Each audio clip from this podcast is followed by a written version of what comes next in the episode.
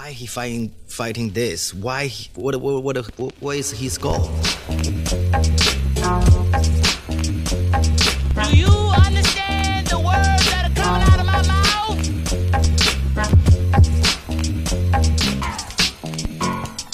of my mouth? Welcome back to the immigrant section. I'm sitting here with my friend Demi Ellis. How are you doing today? I'm doing great. It's yeah. nice to see you. Hell yeah. And I got your microphone recording, you know?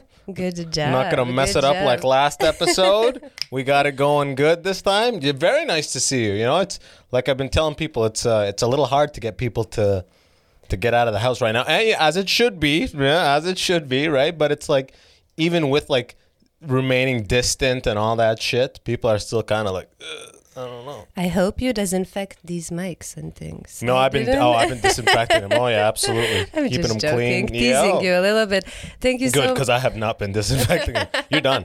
You actually told me right before we started that you have a, a friend, a friend's husband or something who got COVID. Oh yeah. So my best friend in Croatia, yeah. uh, her and her husband, uh, her and her husband, they went on a trip to London, U K, in the middle of the shit show, and like just a few days before that uh, that uh, Trump's uh, announcement about how everything is going. Or Trudeau's? Or, uh, no, remember Trudeau's? When Trump uh, gave an announcement that this is really pandemic and blah, blah, blah, and then shit started going really bad. Oh, like there was a couple of days where it just went... Uh, yeah, just, like just those, those few days. And, they, and she got it, or he got it. Uh, yeah, and they were in London when that happened, yeah. and then they sent them back home, and they were self-isolating for two weeks, uh, you know, like the rule. As every, you have to, yeah. Yeah, and after two weeks, they had to... Uh, they uh, they left out in, like, uh, in public, uh, and her husband uh, started getting sick. So it was almost three weeks.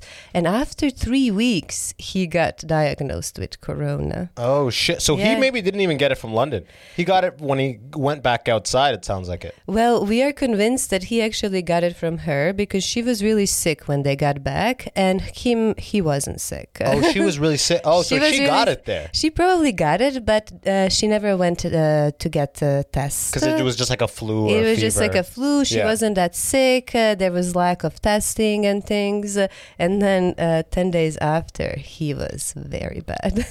But it was like, it's just like a normal flu? It's just like a normal flu. They were, I mean, they're both pretty young and in well shape and working out and taking care of themselves. So they were just uh, having a flu. He had a fever. He was a little baby, like all the boys are yeah, always yeah, when yeah, you guys yeah. get fever. But it was Hey, nothing. You can, look, a fever is a good excuse to just... I don't have to do anything. I have a fever, okay? That's not an excuse. It's a fever, okay? My mom said that in Croatia, in some supermarkets, they check you the fever if you... Uh, with the gun. With, with the, the gun, thermal gun, yeah. Before they let you in. And she's like, I don't even know why are they checking men for their fever, because who uh, saw a man going out of the house if their temperature is over thirty-seven? Your mom's just talking yeah, shit. Ju- hey, just... look, Demi's mom, okay? A fever. Fever is a good excuse. All right, what do I need? Cancer? AIDS? What do I have to get to just chill in bed and not hear nagging for? Like, you know? Oh, it's a I fever. Think, I think you're sweating. You're going. It's a fever's pretty bad. But do you um, do you miss Croatia? I miss it a lot. Yeah? Uh, and now during this COVID, I've been pretty much full-time WhatsApp socialite. Just living on like WhatsApp. Like everybody, yeah. Living on WhatsApp with all of my friends. But now, for the first time, they understand how I feel. Because we always just engage with each other over the screen. Yeah. And never in person. But uh, yeah, I do miss my friends a lot. And I have friends here, but I never got uh, very close or as close here with anyone as my friends how, back home. How, how old were you when you came to Canada? twenty-seven. Yeah, okay. So, twenty-seven. I mean, of course, you're leaving pretty much all the like concrete relationships. Yeah. Did you come here just for comedy? No, no. I started doing comedy uh, after it. So I always wanted to move somewhere and try something new and explore the world or whatsoever. And my great aunt, she's my father's aunt, she moved to Canada over fifty years ago, and she married Canadian, has four children that are also very Canadian. Nobody speaks Croatian. And uh, every summer when she would come to Croatia, she was trying to drag somebody with her. Back? Back, yeah. Like, because she was missing our culture, our oh. people, because she got married into super Canadian gotcha, families gotcha. to Bob from Guelph. Oh, literally? so, literally, like it can't be more yeah. Canadian than that. That's a Canadian flag, pretty much. Yeah. Like that. That's amazing. And uh, her kids are named like Steve, uh, Mark, uh, Chris. Darren. Darren, okay. Darren, Brian. Yeah, there you go. Okay. She's living the Canadian dream. Double doubles every Canadian day. Canadian dream, yeah. But, uh, and then one summer, t- she finally dragged me with her. I was actually working on the radio before I moved here. There was some... Oh, doing what, like uh, radio voice work or like just being so in the department or... I was uh, working as a producer at the beginning, and then I was hosting uh, a little weekend show, uh, seven to eleven a.m. Saturday and Sunday. Croatia or- Super Time Hour with Demi Ellis. Come and join. I imagine it's all hard techno. That's in Croatia. Is it still just hard techno? Yeah, we do like electronic music. Yeah. So here is more For common sure. to hear everything uh, towards hip hop on yeah, the radio. Yeah, North and, American. Uh, yeah. yeah, and there is still like D J Armin van Buuren. yeah, yeah. Tiësto. Yeah, D J Tiësto. Tiësto. What was the the hour or the the weekend show? What was the name of it? Do you remember? So it was just a weekend show, and I was basically creating the content for it and uh, t- uh, being a radio personality. So I would tell people, well, where can they go on the farmer's market, uh, what to do that uh, weekend in the city, and all of those, you know, things about uh, music. It was the station, the music they played was something like, let's say, Chum F M.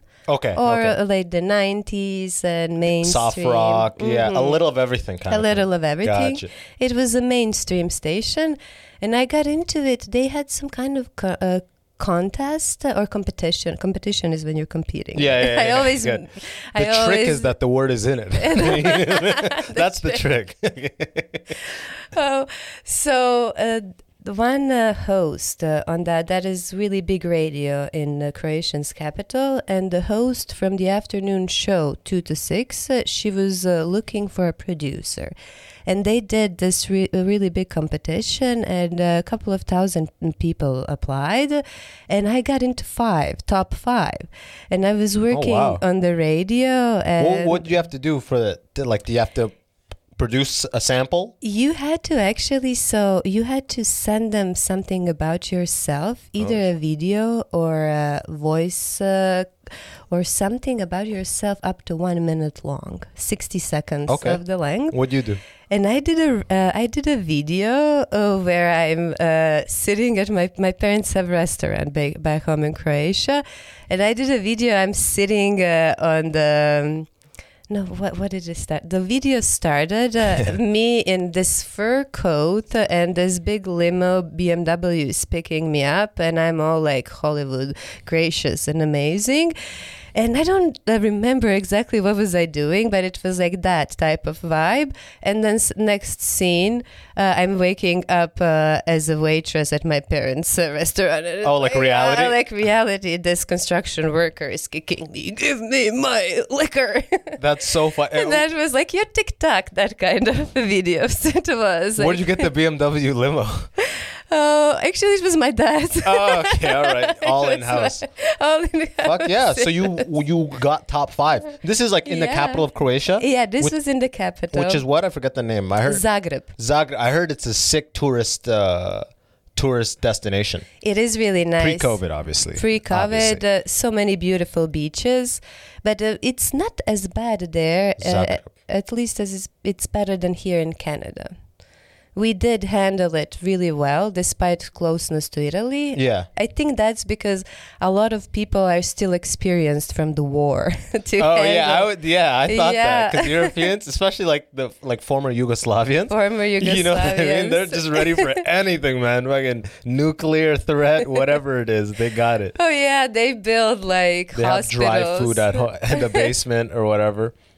So I wanted to tell you that when I was in Croatia, we had that uh, domestic war, uh, civil war.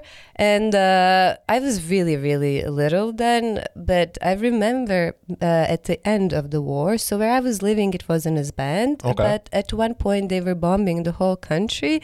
And then we had to uh, hide. And my father was having some meat and cheese business at the time. As you do. Uh, as you do in Croatia. All meat we do cheese. is meat. And cheese.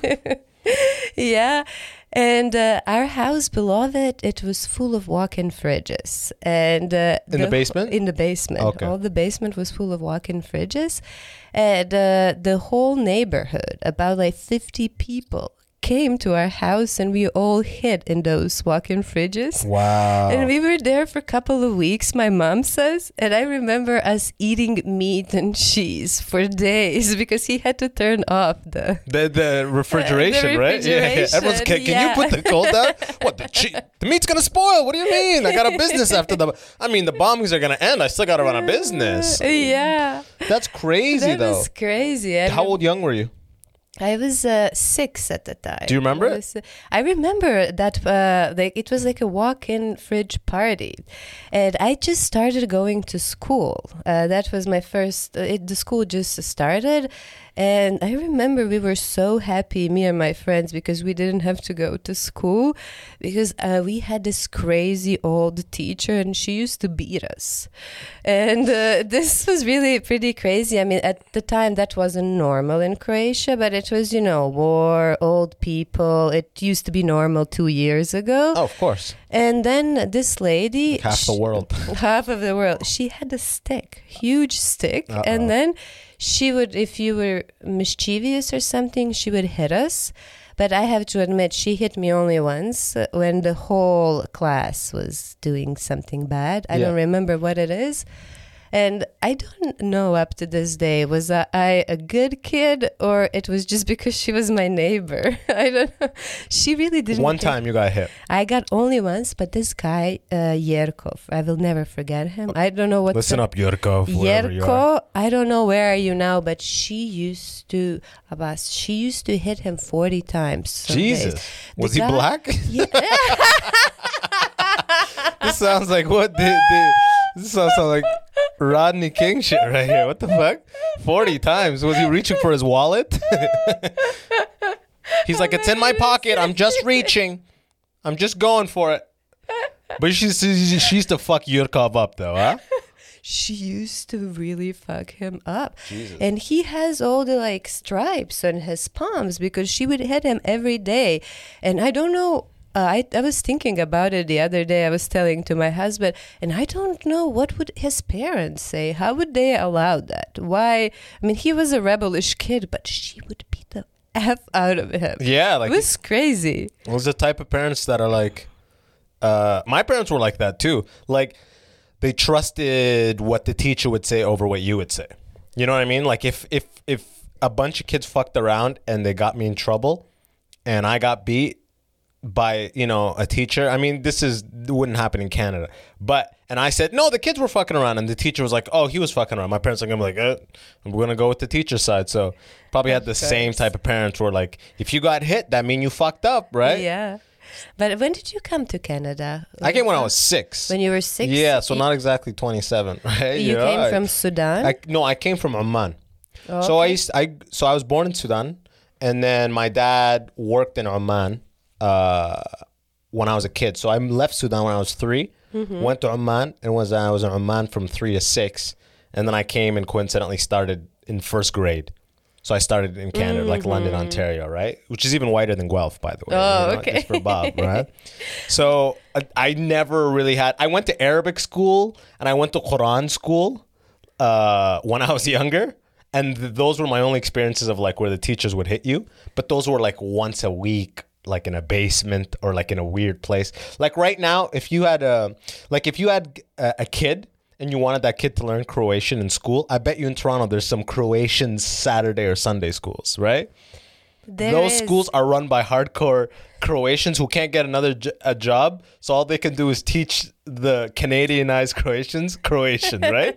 So they get to be a little more aggressive than Canadian teachers. So that was my only experience with like the teachers who would hit you and sticks and shit like that, right? So my cousin, one of those four cousins I mentioned, my aunt sent them to that Croatian school. There is one in Mississauga. Yeah, of course, of course. Exactly. There's one of everything. One of everything. Chinese, fucking Indian, Pakistani, whatever. But uh, one of my cousins told me that there were a lot of Croatian kids who were uh, taught Croatian as a first language, even though they were born here. And uh, we have these different letters like and sounds like ch, ch, zh, rr, and things like that. Uh-huh. And none of them were able to pronounce that, her and her siblings, my cousin. Yeah. And then Croatian children were making fun of them because they can't say that. And they were crying all the time. And then she just... Oh, they're so they Canadian. Dropped, yeah, they really are so Canadian. Canadian. And then they dropped out the school. That's the most Canadian yeah. thing I've ever heard. Now they just know how to say cheers. It's like, Mom, they're making fun of us because we're at a level lower than them. Well, you don't need to be at that school anymore. That is. You don't have to persevere and learn anything. They are bullies and you're getting out of that school. Yeah. Ooh, so soft. People can get really soft here. Yeah, I mean, that's my little brother and sister. They were pretty much, they came here. I came here when I was six, and they came, my little brother and sister were like two and three. Mm-hmm. So my parents, and they do this, a lot of people in a lot of cultures, they'll send their kids back to the home country for a couple of years. So they like are they dive them deep into the culture. Did you go? I didn't go, no. I was just old enough that I came that my Arabic was still intact and I was like in the Quran class. Mm-hmm. But my little brother did J K S K. He's like your cousins, you know what mm-hmm. I mean? So he's he pretty much had no Arabic. He had like his he didn't have a sense of the culture as much. Because we don't have a lot of, I don't know about you, but my family, we don't have a lot of cousins. We don't have any cousins. We don't have any extended family at all in Canada, or at least for the first fifteen, twenty years we were here. None. So no cousins, no uncles, no aunts. It's just the other Sudanese people mm-hmm. in the city we grew up with. We call them our aunts and uncles, right? Because mm-hmm. of the community, but they weren't actually that, right? So we didn't, a lot of people, they grow up, they're always with their cousins. You know what I mean? They're always at cousin fun- family functions where all they speak is Arabic or all they speak is whatever the mother tongue is. Mm-hmm. We didn't have that. So we were learning English way faster than our Arabic was being reinforced. Mm-hmm. You know? You know, you were saying uh, a lot of those kids in that Croatian school, they spoke Croatian as a first language. A lot of immigrants do, and like a lot of Arabs I know are like that, where it's like they only speak Arabic in the house. So they only grew up speaking Arabic in the house and English was at school. But for us, because my dad spoke English well, uh, we would get our English reinforced at home. So I'd be learning English outside and I'd work on my English at home. So the Arabic was going on very little. So that's why my Arabic now is weak as fuck. It's actually mm-hmm. a regret. I wish my parents were like, no English in the house. That would actually been better for me in the long run. Did you go to Sudan at all since you are in Canada? Or yeah, yeah, yeah. I used to go like every five years for the whole for like three months for the whole summer. Okay. And go to the villages. We would stay in the we wouldn't stay in the capital. We would stay in the villages and just touch, go in the capital, chill a little bit. But we were always in the villages, so that's like the real Sudan experience, you know. And when was the last time you go there? Like you ten years there? ago. Ten years ten ago? Ten years ago was the last time I went. And I'll probably go back in a little bit because my dad pretty much lives there. He's in Canada right now, mm-hmm. but he's like retired and he's pretty much living there now. So I'll go back. But it's like when I go, I, I don't know how it's going to be because I haven't been there in ten years. But when I go, I kind of get treated like your uh, Canadianized cousins get treated at Croatian school. You know what I mean? They're like, they call me Canada boy. Canada boy, yeah. You know what I mean? You can see that, of right? Of course. You're right? Canada boy. Oh, you don't even, they'll just be talking. There's love, but it's a lot of shit talking. It's almost all shit talking. At least how I remember it, right? Oh, you forgot your language. You forgot your this. Oh, this guy. Oh, oh look, Canada boy. So it's a lot of that you have to navigate through. And how is the situation with English there? Do people speak English or... Not the highest level of English, but like a lot of my cousins are engineers. Mm-hmm. Everybody in that, everybody in Sudan is an engineer, and no one has a job. What was your joke? It comes with a passport or by the law? You have the... I don't even remember. Yeah, oh, like engineering joke. as an immigrant? Yeah. Yeah, yeah, yeah. It's like I'm an immigrant, so obviously I have an engineering degree. Yeah, yeah, yeah. But like in Sudan, every, it's crazy. Everyone is either a doctor or a, a or an engineer, like by degree, and like the most unemployment you've ever seen. I like, was about to say you didn't have trouble with COVID because everyone is doctor. Yeah, everyone just get, because those are the coveted things, like, oh, do doctor, do, but there's a million schools, mm-hmm. and only the top three schools, the people who graduate from there actually are doctors and engineers. Everybody else just ends up going back to the villages and just chilling and teaching English at some like public school nearby. Or like I had a cousin, I'd be in Sudan for the whole, for months.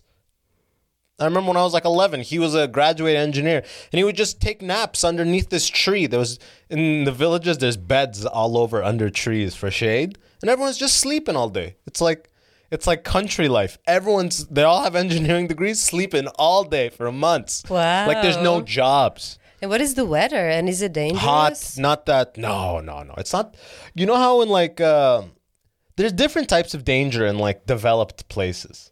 You know, mm-hmm. and like in undeveloped places, there's really the, the the sense of danger is weird. It's like it's not. There's no sense that you have the full amount of security, right? You feel good because I'm a black guy here in Canada, so it's like even though I always feel safe, I always feel a little bit like. Sorry, I'm sorry. That was so funny what you said about Jerko. Was he black? Yeah, it sounded like he was getting that Rodney King treatment. Damn. You remember Rodney King? He got his ass beat fifty-six hits in L A like twenty years ago or thirty years ago. Okay, sorry to interrupt you. Yeah, so you are a black man in Canada. You stopped there. Yeah, so you you there's a little of feeling of being out of place. Mm-hmm. So it's like, oh, if something happens, okay, like you don't want to think about race, but you do. But in Sudan, you're a, you are just a person. Mm-hmm. So it's like there's no difference between me and the next dude. If anything, it'll be like it'll be some ransom shit where one of us gets kidnapped because we're the Canadians, and there's some money. That's the type. That's the type of fear over there. Whereas the fear over here would be Canada's so peaceful. There's not that much fear, but ex- extending to America as well, gun violence, getting robbed, that kind of stuff. You're a lot more afraid of in in the States or in Europe than I would be in Sudan. I actually heard something about Sudan a couple of days ago, yeah. and that's why I asked you about the safety. So my friend, uh, my husband's best friend, his father is some kind of finance advi- advisor. He works in finance in Africa. Okay. And for some reason, dude had to go to Sudan. It was uh, before the COVID, very recently. And apparently the place, he's white, dude. Yeah, I was going to ask. So he's white and God knows where he was going. And apparently he came to the airport and there were three S U Vs waiting for him. Yeah. And they told him, pick one because they're uh, obviously going to attack him, apparently. Okay. I, I don't know, is that a true? That's what he told me. And then he at least is a less of a chance if there's three same cars uh, driving in a convoy. So if somebody wants to attack him or rob him, they don't know where he is. Okay, I guess so. But like that I think is more based on what the hell that guy's there to do. Yeah. That's not because he's white. Oh, okay. Yeah, I could show up with a white person. It'll be fine. I'll speak on their behalf. It'll be like, just like I've been in China, the same way that Chinese people will look at you as a black person. Mm-hmm. Same thing. And there's so many Chinese in Sudan because China invests heavily in Africa, right? So there's a lot of Chinese business activity happening. But all that guy would have to do would get be, get into a white S U V that says U N. Yeah. Anytime you're in Sudan, you see a U N car, it could be any ethnicity inside. Nobody fucks with them. It's U N, right? That guy is there to invest in blood diamonds. He's there. Who knows? He, what is that guy doing? I don't know what him. What does he do? He finance in Africa? That sounds like people are dying, okay? Pick one of these three S U Vs. That's not normal shit. This guy, he's making money off of the lives of people for sure. Oh my God, we may, I might die because I told you this. Yeah, exactly. We'll get you Where three. Are my we'll S U Vs? Get, yeah, we'll get you three Ubers at the end, okay? Choose one. Choose one. Yeah. I hope you won't get the wrong one. Oh, but in Croatia, is uh, everyone is white in Croatia. And before I moved to Canada, I never saw a brown person before. Never in no, my life. Is there nobody, nobody immigrates to Croatia? No. So nowadays, in the past few years, we developed our tourism and a lot of people are coming to visit us. To visit. So, to visit. So it's not really shocking to see black person walking around Croatia. But on the on our last census, before I left, there were ten uh, black Croatian citizens. Ten? ten in what? Five million people Actually, country. Ten? That's ten. Hilarious. That's hilarious. Yeah. What about Asians? There Asians, has to be like it a couple, was maybe a hundred thousand. Like a, it was a little. It was maybe thousand or so. I'm not sure. It was thousand or two thousand tops. It was. It's very little. What's the unemployment la- uh, rate like in Croatia? Is it high or low? Is it are people it's, not there because it's like there's really not that much opportunity for an immigrant, or is it like a race thing? Like that? Well, I guess because of the war, our war ended in nineteen ninety-five, and ever since the economy didn't completely build up or recovered, and then there were a lot of corrupted government, and now it's fine. There, it's that's usually like, when the Chinese come in. You know what I mean? The Chinese are like, oh, they are unstable. It is time to be profitable. But now it's getting better, and apparently these younger so. The the basic salary is really low. It's like one thousand dollars per month. Okay. That's the lower That's killing wage. It in Sudan, by the way. Oh, wow. Continue. Really? Yeah. But in Croatia, it's bad now because of the tourism. All of the things like, all of the things like uh, if you get a coffee or if you go out to get a lunch, it basically costs the same as here in Canada. Oh, it's While disproportional. It's completely disproportional. Uh, the rent is cheaper, but yeah. It's not crazy cheaper. Uh, houses are cheaper, but not crazy cheaper. It's like you can find cheap house in a village, but if you want to buy something in the city, it is crazy expensive. So it's I don't know how those people really manage and See? How do they live like that. But. Uh, Still, everyone is super dressed up. Everyone has like, not everyone, but people are like wearing image and uh, fashion, diesel like, jeans yeah, and yeah, yeah. like shoes for thousand kunas. Yeah. So. What the fuck is the kunas is the currency? Kuna That's hilarious. The currency. Thousand kunas. Kuna? That sounds like a dead currency, it's like actually, the old at like the city of Atlantis. You know, it's named after kunas. the after the animal. It's not the squirrel. It's something similar to squirrel. A koala? Uh, it's not a koala. Oh, no. I don't know the name. I'll try to find it later. How much is one thousand kunas for a Canadian dollar? It's actually two hundred dollars. Uh, one thousand kunas. That's not a lot. That's not that bad. That's not that bad. So five kunas is one dollar. Yeah, okay. Approximately. Yeah. So it'd be like ten, fifteen kunas to get a coffee. Yeah, it would be, depends where you are, but minimum t- uh, ten kunas. You would pay for, for like macchiato or coffee with milk or... Yeah, that's the difference between pricing and like what Sudan has that same thing where I don't know how anyone affords anything. Like a car is almost the same price, but people are making a hundred bucks a month, two hundred bucks a month. You're like, how is anybody getting a car? You no wonder I mean? Nobody's working. Yeah, right. Yeah, yeah. Especially oh well, f- over the last ten years, the dollar is getting wrecked. You know, for like a whole bunch of economic reasons that I can't comment on because. I just don't know that well. I think the split between North and South Sudan affected it, and maybe, uh, maybe even like um, the two thousand eight housing crisis of North America and the dollar, because everything is based on the American dollar. Like, there's a whole lot of reasons, but it's just been plummeting.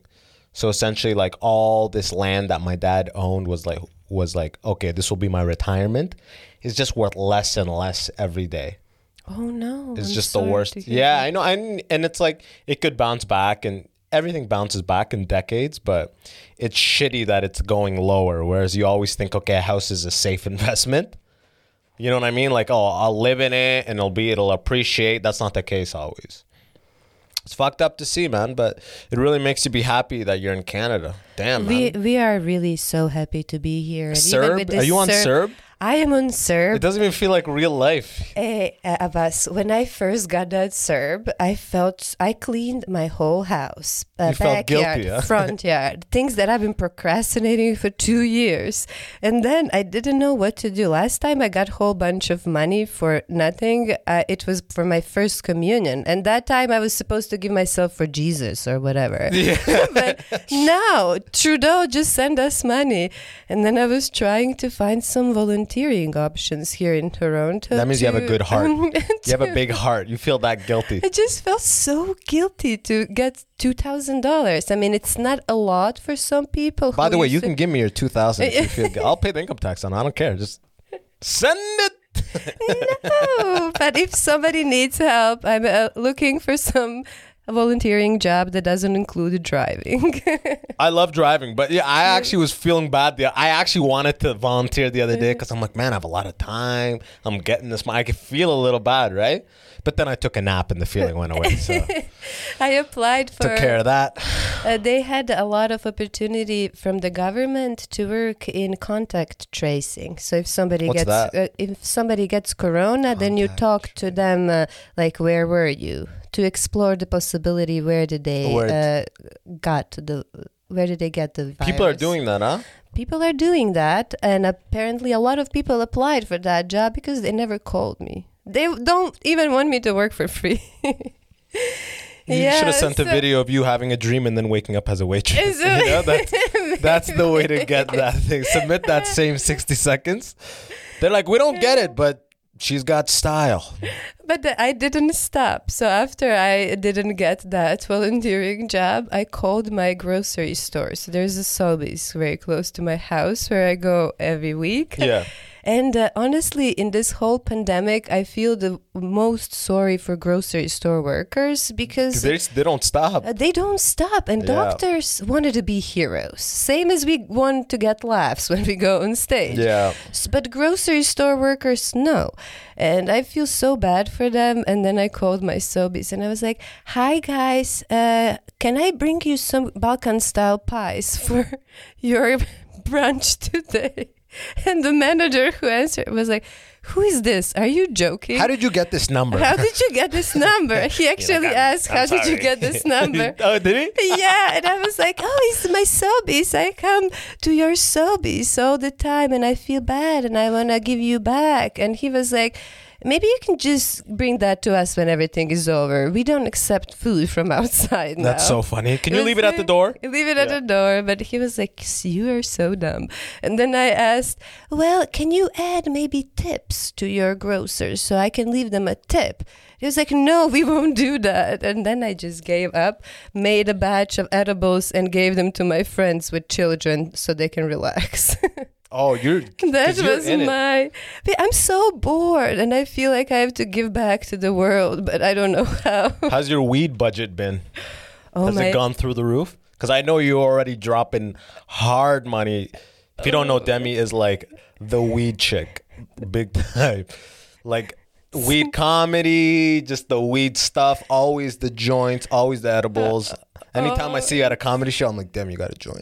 You got to join. And uh, my Demi Baked comedy show where I would... Literally, your comedy show was like weed themed, right? In yeah. a, in the underground comedy club, which hopefully will reopen or we'll find a new um, a venue. venue for it. Yeah, we're talking about that, but... I really hope so. All the best to Puff Mama. Wish her the She's best. She's so nice. She's the best, yeah. I really hope She's... she finds another venue. She really helped me a lot through my comedy because I uh, I did her competition. You know how she does that yeah, competition. Yeah, yeah, yeah. The one for, she was running with Max, I think. Yeah, yeah, Max was running that with her and Keith uh, for new comics. And then I made it there through the fi- to the finals. And that's how she got to see my sets. And she saw me performing several times. And after that, she would give me so much stage time. Yeah, yeah. On good and bad shows, on everything. Like, she would always call me.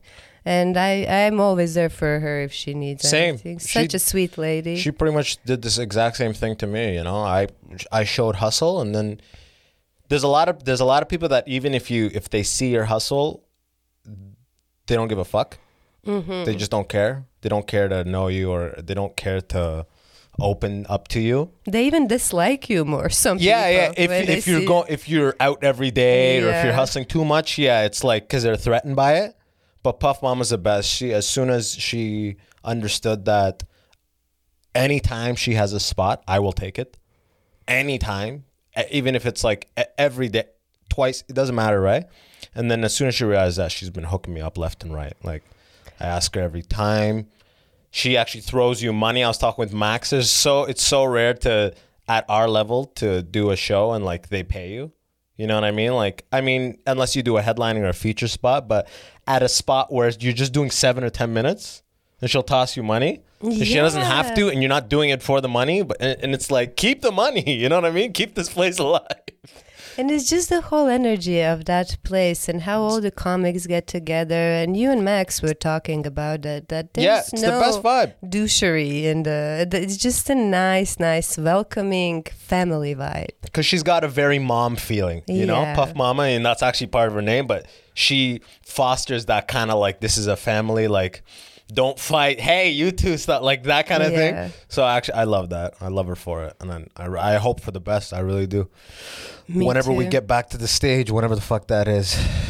I don't know. Where is that, that going to happen? I feel like uh, I'm more likely to make a show in my backyard than in a club. For They're going to arrest you, though. yeah. They're going to come. You have, as long, if you of have course, over four audience. Now. Yeah. yeah, yeah. Not now. But in I the meantime, you can continue to smoke an ungodly amount of weed. I, I what was it? I'm, I've been buying by the ounce oh my, since COVID. I, I, you need to hear this. This is absolutely hilarious. So before the COVID, my husband was gifted a few seedlings, weed seedlings, and okay. he did the whole setup in his closet, yeah. like bought a light and all of the humidifiers, the the dehumidifiers, yeah. Yeah. and things. And he was playing with it, and that kept him occupied for these past few weeks while we are all locked down. And uh, the other day, I was joking with my Croatian friend who has COVID, and uh, I who, was had like, COVID. who had who yeah. had who had yeah. her husband. We don't know about her, but she probably gave it. She probably, yeah, she yeah. had it first because she was eating from all the buffets. She says in U K, so that's probably where she got it. It's probably a, th- a hundred thousand people that have COVID because of her right because now. Because of her. But uh, anyways, uh, she was saying, and the two of us were joking, oh, we should name that weed COVID, you know, the strain, because it was some random strain that didn't have name, and we were supposed to give them names. Yeah. And I was like, let's name it COVID, like with W E E D, like weed, COVID, but COVID, yeah. but COVID. And I told that to my husband, and he was like, wait a minute, babe. Actually, that is COVID because the guy who gave him weed, his name is Ko, K O. So it is, after all, COVID. I'm like... What have you guys been up to? Is he a big smoker, your husband? I met the guy one time. I think uh, I met him a couple times, actually, you right? did. He's yeah. actually your big fan. Yeah, you were telling you, me he loves my comedy. Huh? He loves you and Policicchio, yeah. two of you, and which I find really interesting because he doesn't even know that you two are buddies. You are buddies yeah, with yeah. Policicchio. Oh, me and Jordan's my boy, yeah. Yeah, and he really likes two of you and basically dislikes everyone else. Yeah. I'm just joking. Yeah. Just hate, fuck that. Uh, and uh, uh, but he rarely says uh, compliments to comedians, you know, but he really is. And when I said that I'm going to do your podcast, and he was like, that's really good, babe. Sometimes you do things in comedy that are not worth your time, but this is. You're like, wow, okay, that was unnecessary. I was like, wow. What are you You're guys... becoming Croatian. Yeah, like, right. Nice and not nice in the same sentence. And now you just, you just need some diesel jeans and it's all set, right? Put Tiësto on the back. Yeah. Fucking Tiësto hour this weekend.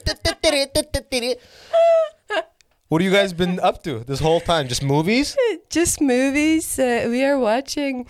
We started watching recently Rhythm and Flow on Netflix. Have you seen that show? That's like about uh, rap, right? It's rap. It's yeah, like The Voice, yeah, yeah, but yeah, yeah. with rap. Yo, I watched well, one that was so cringe. Some guy forgot. Oh yeah, the they, they keep and forgetting. And his shoe fell off or something. I don't know if you watched that episode. I don't, I his shoe flew off. And like he forgot the rap and it was all attitude. You know, it's attitude. So he remembered the attitude, but he forgot the lyrics. Oh my God. So he was like, oh, you know, and then he was like, fuck. He's like, fuck. And all the coach or the judges were like, damn it. The attitude was so on point. What a shame. You should do your take uh, of that show or hip hop in general for your TikTok.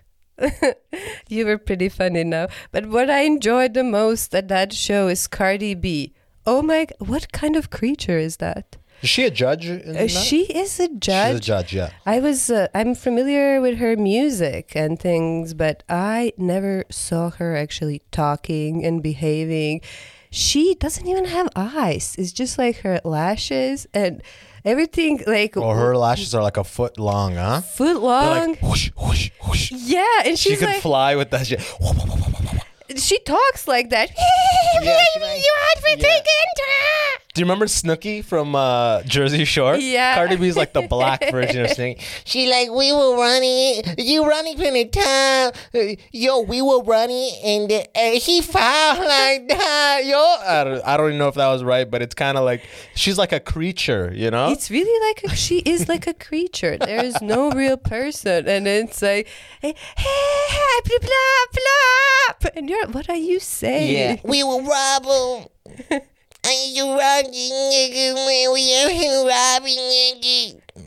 Sometimes I always have the, the subtitles, for subtitles because of my English. Yeah. English is my second language. And then for her, sometimes they don't even put subtitles because they don't know what to write. Because it's too rude. What is she saying? It's too rude to put question mark, question mark, question mark, right? They're just like, the guy in the back in the booth is like, I, I, I'm, I don't know, I don't know. That is insane. Tell so, her to twerk. Tell her to twerk. We don't understand what she's saying. But it's really interesting show. That and The Masked Singer. Those are our two favorite quarantine ones. You love those style, right? Not re- Actually, this is the like accent. The Voice style. Uh, not really. I never watched Voice, but I do really love hip-hop. So yep. That's why I was so interested in the show. And then we were just laughing at Cardi B. Uh, it's just too entertaining. It's, uh, I can't believe that somebody lives like that, and she's pretty good rapper. How she can't put a single sentence together? Yeah, like, it's, it's all flow and attitude, right? Half of relationships is just hating the same person, you know? Yeah. Let's just go to Google Images and type in Cardi B and just hate for the whole night. Get popcorn, roll some joints. Uh, we'll hate this bitch all night.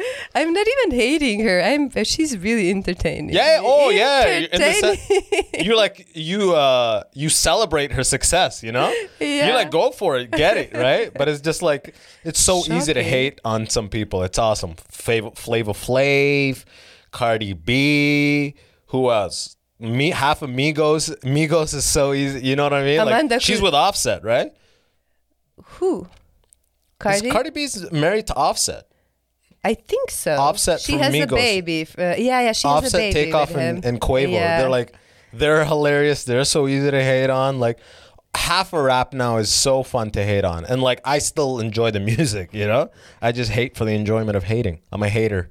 In the house, I, I hate from a distance, you know? Well, before I moved to Canada, my only uh, knowledge and introduction to black people was through hip-hop. Because not I, those ten? not, not those, you not never those met ten, any of those ten people? I never met people? any of yeah. those ten people, never seen them. I think still it's a lie. Yeah. But uh, I was always listening and enjoying hip-hop. And uh, one, uh, when I moved here, I uh, worked in one super fancy restaurant in Yorkville, and a lot of celebrities would come there, and they used to have, they still have uh, photos of all the celebs that were there. And uh, I, just to make it clear, I did not think that all of the black people are rappers, yeah. But I just thought just that... Just most of them. I just thought that only rappers are dressing in the baggy style with all the bandanas and, uh, you know, chains and things. Yeah. And there was a photo of the crew, maybe six or seven black guys, all dressed up like Tupac with, like, completely that style. Like nineties Tupac. The nineties yeah. Tupac. And I asked our manager, who are these rappers, Paul? And he was like... Demi, that is LeBron James and his entourage. Holy moly, that was five years ago, and I was very fresh off the boat. But it was, I was so dumb, like, and it was. LeBron dresses like that. I thought LeBron dresses was, like very like uh, like fatherly, like um, like uh, like a, a role model. You know, I thought he dresses more like he'd have like a Nike fucking blazer jacket or something. They all had bandanas Maybe. and shit. They all had bandanas, and it was that was five years ago, and uh, probably the photo was maybe uh, at least a couple of years ago. So maybe that's from when he was his young, younger days, and it was old school photo. Gotcha. And uh, that same day, I was serving Martin Short, the comedian. Martin Short. You Don't, know? Yeah, I think I do. He's Canadian, I believe. Martin. And I also didn't know who he was. And then that tall guy from the Raptors, the white, super sweet. Uh, the one with the beard? The one with the beard. I met him too, huh? I he, met that guy in a mall one time. Right after they lost. And then I, uh, right after they lost the finals. What's his name? Uh, I want to say Shevchenko or some shit like that. You know like what I mean? that. But he was really sweet. Va- oh, Valasuvis or something uh, yeah, like that. Yeah, something like, like that. Yeah, yeah, he was a good dude. But they would always send me to those famous people because I never knew who anyone was. I would always, the other girls would know, and it's kind of like, ooh, you're an N B A superstar. And I was just like, whoa, I'm from Croatia. Yeah. This is our fish. It's Croatian restaurant with Croatian background. Oh, they sell fish. What's it called in Yorkville? In Yorkville, it's called Josso's, and it Uh, exists there for over thirty All the years. Rappers came to this fish restaurant? Uh, this Croatian... Actually, this Drake... was the spot? Drake did the cover of his album, one of his first albums there. He used to go there so often. What's it called again? Josso's. Still going? It's still open? It's still open. I mean, not at the moment, but it's still open. Naturally, yeah. Yeah, they serve, you know, uh, on I, on the seacoast today, give you the, that's how it's in Croatia, they give you the tray of fish. Yeah. And then you have to present all the fish. What is it called? What is the texture? What is the flavor? And I used to do that. So, and then you bring the fish. And the guy who opened the restaurant, he was, uh, he's, uh, he passed away. His son is in charge of it now. But the guy, original one, he was a sculpturist, an artist. Yeah. Obsessed with female body. And okay. the whole place is full of butts and boobs. And we were supposed to be dressed in super tight dresses, uh, wearing the lipstick, red lipstick. Like I mean, it it's Yorkville, was, you know? You it's gotta... Yorkville. Yeah, it was really, really, really interesting place. Do you have any crazy stories from there? Well... Not really, because uh, not, not really. Well, I mean. It was always so. Uh, it was completely crazy, the place, and a lot of people like maple. Uh, what is that food? Maple, maple syrup. Uh, no, the the maple leaf foods. The the company that makes food, like, like food. meat. Yeah. Maple Lodge. Ma- yeah, or like they do like meats. Like they meats. give you chicken and like.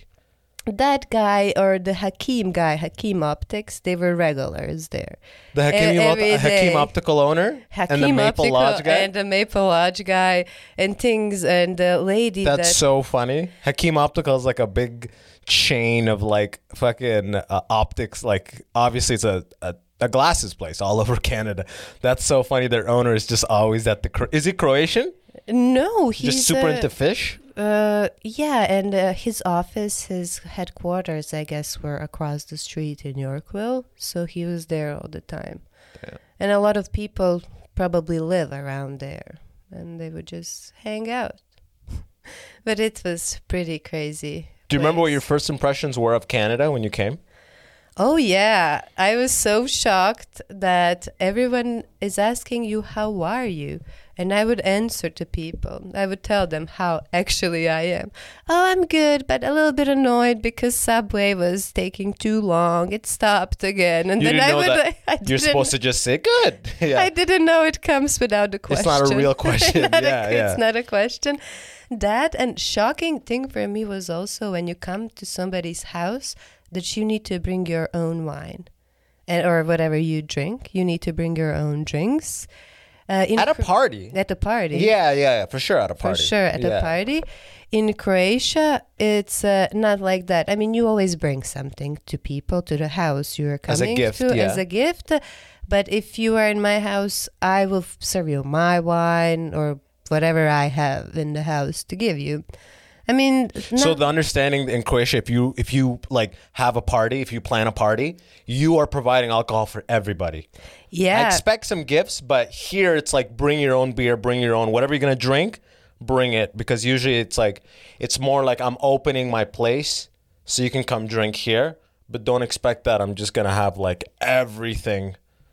You know, it's always bring your own thing and bring a gift, but it, so you were shocked that. I was shocked with that and the birthdays. So here in Canada, I don't know how it is in Sudan. I'm really curious. But not uh, a thing. Uh, Birthdays are uh, not a thing not in Sudan. A, I'll tell you so that. So in Canada here, people treat you for your birthday. So if it's your birthday, I'm your friend, I'm going to take you out for lunch. Yeah. I'm going to pay for it. Yeah. Uh, we are out having drinks. All of the crew, everyone will buy you a drink. And you as a birthday boy will never pay for anything. Yes. While in Croatia... You have to, if you decide to celebrate your birthday and take your friends out, you have to pay for everything. That's your oh, backwards. treat. Backwards. You pay for everything. Sometimes your friends are good and they will pitch like one hundred kunas, which is twenty bucks. Kunas. Kunas. But uh, yeah, so you have to uh, take care of everything. And that was always so weird to me. Now I understand. Wow, that would it's change way- everything if that was the custom here. it, you, it, you wouldn't see people doing shit for their birthdays. Yeah. They would disappear on their birthday. You know? It's I go, way better Isn't here. It your birthday? Oh, I got COVID. Fuck off. Stay back. I'm paying shit. I'm not I'm not giving out the serve money, you know? Shit, I volunteer. Like, yeah, you use your own serve is it like money that for the party. In all the former Yugoslavian countries, is it like that? That whole region? That yeah. same custom? Yeah. Serbia, all those the, places? Mm-hmm. We have those uh, very giving customs. And when somebody comes to your house, you just feed them and give them drinks or anything you have, like shirt off your back, so bra. Like or whatever, uh, yeah. whatever they require, right? yeah. Uh, when you were twenty, twenty-one, twenty-two, when you turned those ages, did you have to buy everyone shit for like for your birthday? Yeah, like your birthday's coming up. You're turning twenty-two in a week, yeah. and you're telling your friends, "You are you planning it?" So I was, you are planning it and everything. Yeah, here people and then plan. You invite, yeah, everyone does it for you here, right? So I, everyone does it here for you. That's unbelievable. So in Croatia, I was lucky because my parents have a restaurant. So I used to do those really crazy birthday parties every year. Always there. Always there. And they had like a marble bar and people would be dancing on that bar. It was really, really insane. And uh, I was lucky in a way that it's their place, so it doesn't cost as much, yeah. even though it still costs. And then somehow my parents would cover for it or whatever. But some other people that were supposed to take you out for a dinner, and it will be like ten girlfriends, and then you have to pay for all of that. And it's same That's for the so bachelorette party. My friend had bachelorette that makes sense. Party. Yes. She uh, uh, she was like, it's apparently the custom that you and your maid of honor are supposed to pay for it. I'm here already for five years and I'm losing some of those customs. I'm happy to keep, you know, some of them, but I keep forgetting what is going on. And then I come there and then I was like, we were in uh, Amsterdam for my bachelorette. I was like, was I supposed to pay for all of that? Oh, fuck. There's probably talking behind up. My back. Just say this you got Canadian too fucked up. Yeah. girl like you. Yeah, yeah. I'm so fucked up. I forget what the Croatian customs are. Just pay for me. We'll figure it out in the morning. We'll Venmo each other. We'll split. Let's just have fun tonight. That's so funny. I agree with our version for the birthdays. I oh, think yeah, on absolutely. Your birthday, them paying, that makes more sense. But for like bachelorette party and all that stuff, it's like you have a huge expense for the wedding. Add a little more and cover the bachelorette party or the bachelor party, whatever it is. That makes sense to me. Yeah. But for the birthdays to be like, yo, it's my birthday, man. This birthday is going to cost me two thousand dollars. Yeah. Fuck that. It's Fuck unbelievable. That. You do always get presents, but still, it's really insane. I still can't get over the birthday thing. But for two years, at least, I thought you guys are wrong here in Canada. I was like, why would anyone pay me anything for my birthday? I have to celebrate it. That's so weird. So weird. It's so weird. And then you go to Sudan, you even bring up the notion of birthday. You look so spoiled. And your parents, like, if you say it's my birthday, I want a thing. Like, your parents are, like, embarrassed if there's company. They just you stuck look like you, you in spoiled, the S U V. It looks like you spoiled, yeah, one of three. One Which of one's killed this? Yeah, and they right? tell the yeah, people exactly. where you it's are. It's the middle one. Shoot it down. Take no. them. We don't need them. Like, I definitely, like, with the rich kids...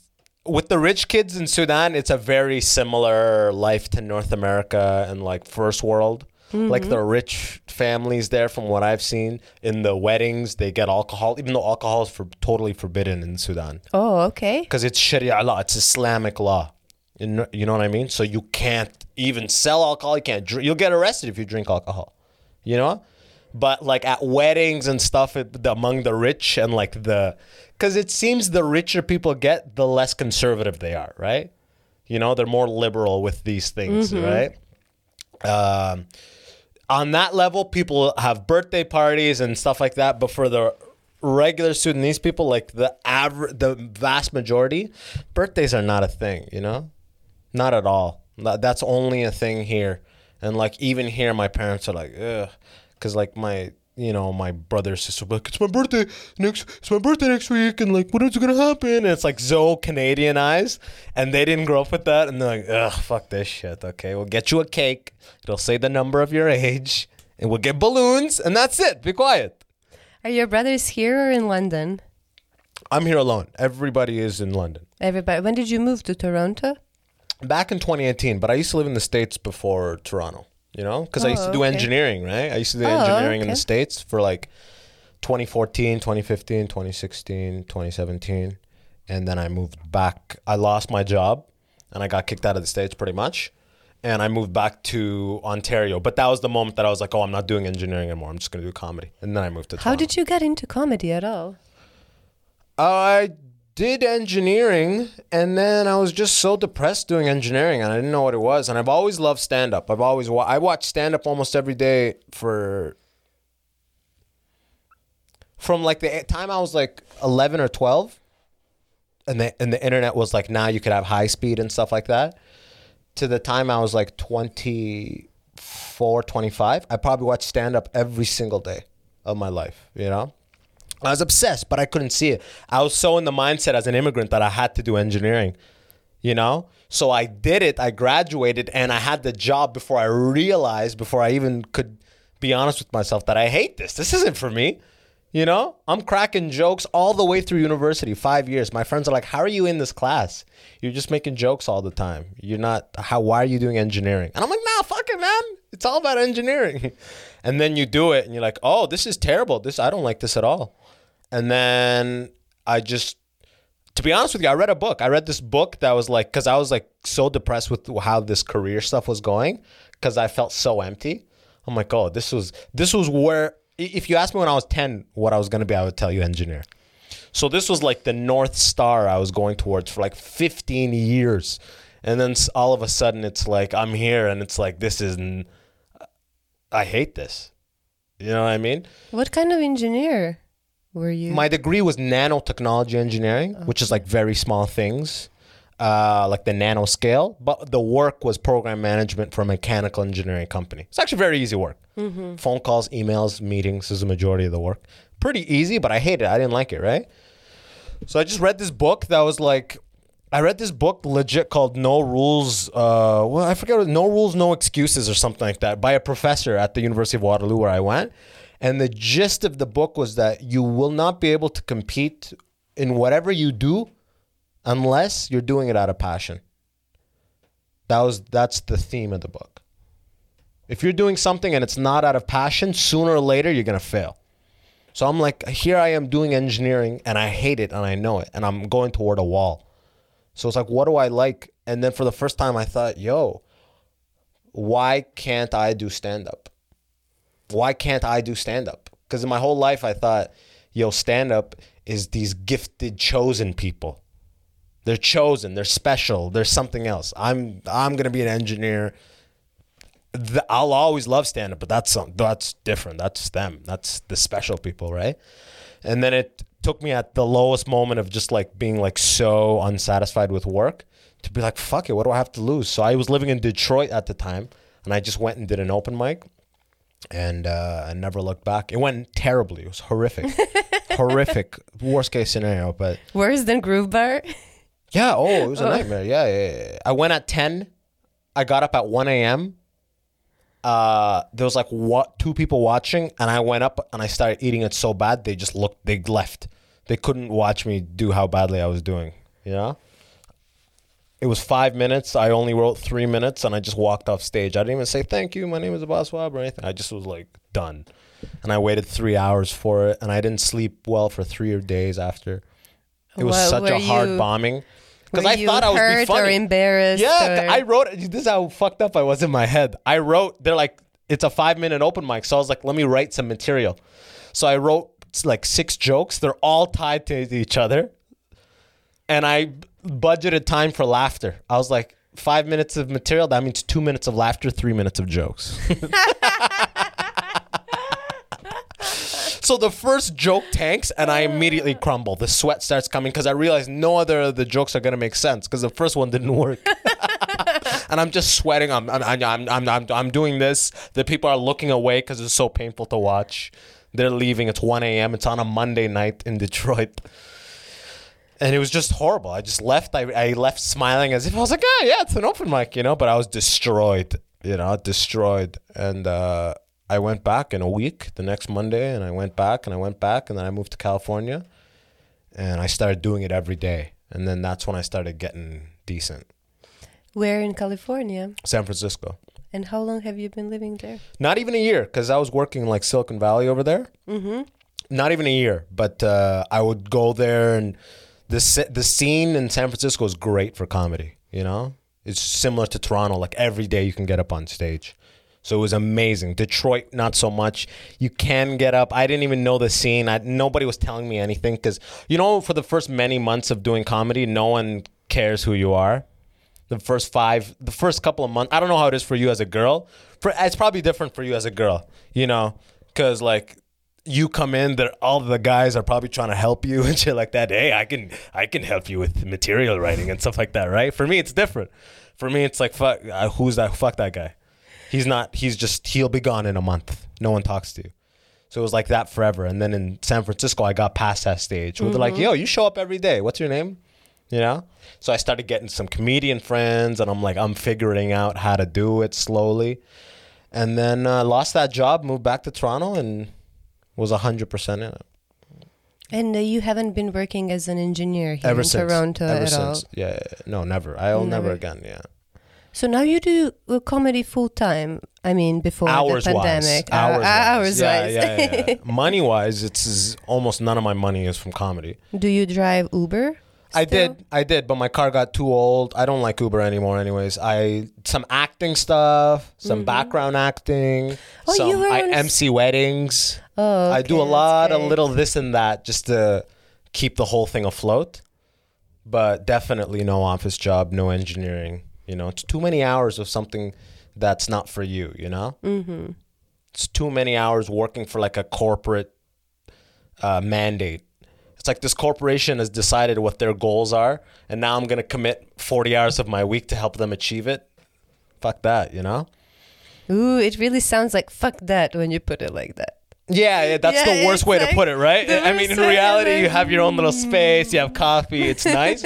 But you re- you get to a point where you realize the more you make, the more responsibility you have, and the less you can fuck up. It's like... The way I, at the highest level, like in San Francisco, it was almost like a high-paid prison, you know? You're getting a lot of money, so you took it, you accepted it, so you have to do everything. You have to travel right, right when they need you to travel. You have to do this right when they need you to do this because you accepted the money, you accepted the task at hand. So it's like a nice, it's like a high-paid prison. You're in business class. Look, I'm flying business class. I did it. But it's like, I don't give a, I don't like doing what I'm doing, you know? Yeah.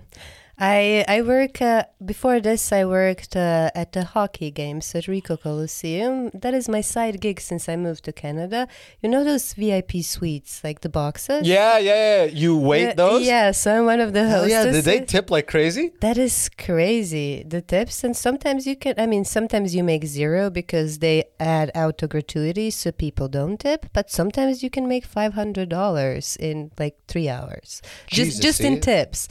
But uh, that's that's what you get for being a hot chick, though. You know that that's that's how it you. works. Well, that's thank how it works. You. That's how life works. I can never make five hundred dollars in three hours from tips. That'll I never was, work for me. I was joking. So I was working for Marlies, and then I was trying Who's to make Marlies is like the uh, the ones that say they are developing leaves. You know the Toronto Marlies. Oh, gotcha, gotcha. Because, gotcha. And I was joking. I was not hot enough to work for the actual Maple Leafs. Oh, fuck them. Actually, no, I. I I was joking like that, but maybe nobody told me. They were very Canadian about it. Oh yeah, they're but, like uh, your cousins, huh? Your they're like, we actually gave Samantha and Justine the positions. Uh, if they can't come in, we have your number. All right, and we'll reach out.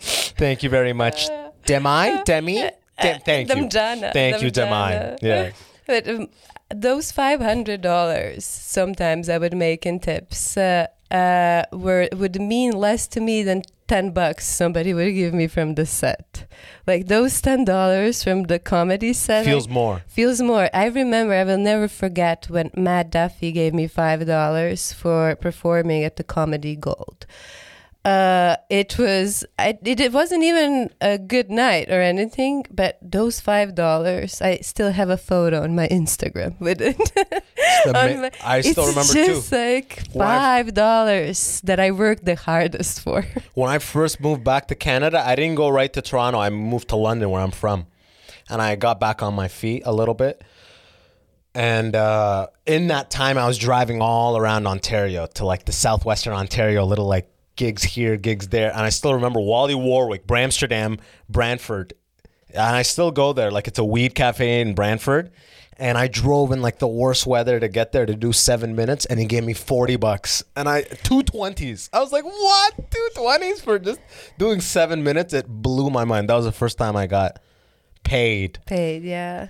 It's the best feeling in the world, huh? It is really good feeling. And uh, all the comics talk about that moment when they first get paid. I just finished reading Tiffany Haddish's uh, book about her life. About her biography, uh, yeah. Her biography. I never read it. Is it good? It's actually She had a crazy good. life. I know. She I've heard what her life was. Absolutely insane yeah. life. Yeah. And you're like, you read and it's like, is this soap opera? Is this real? What is going on? How are you still alive?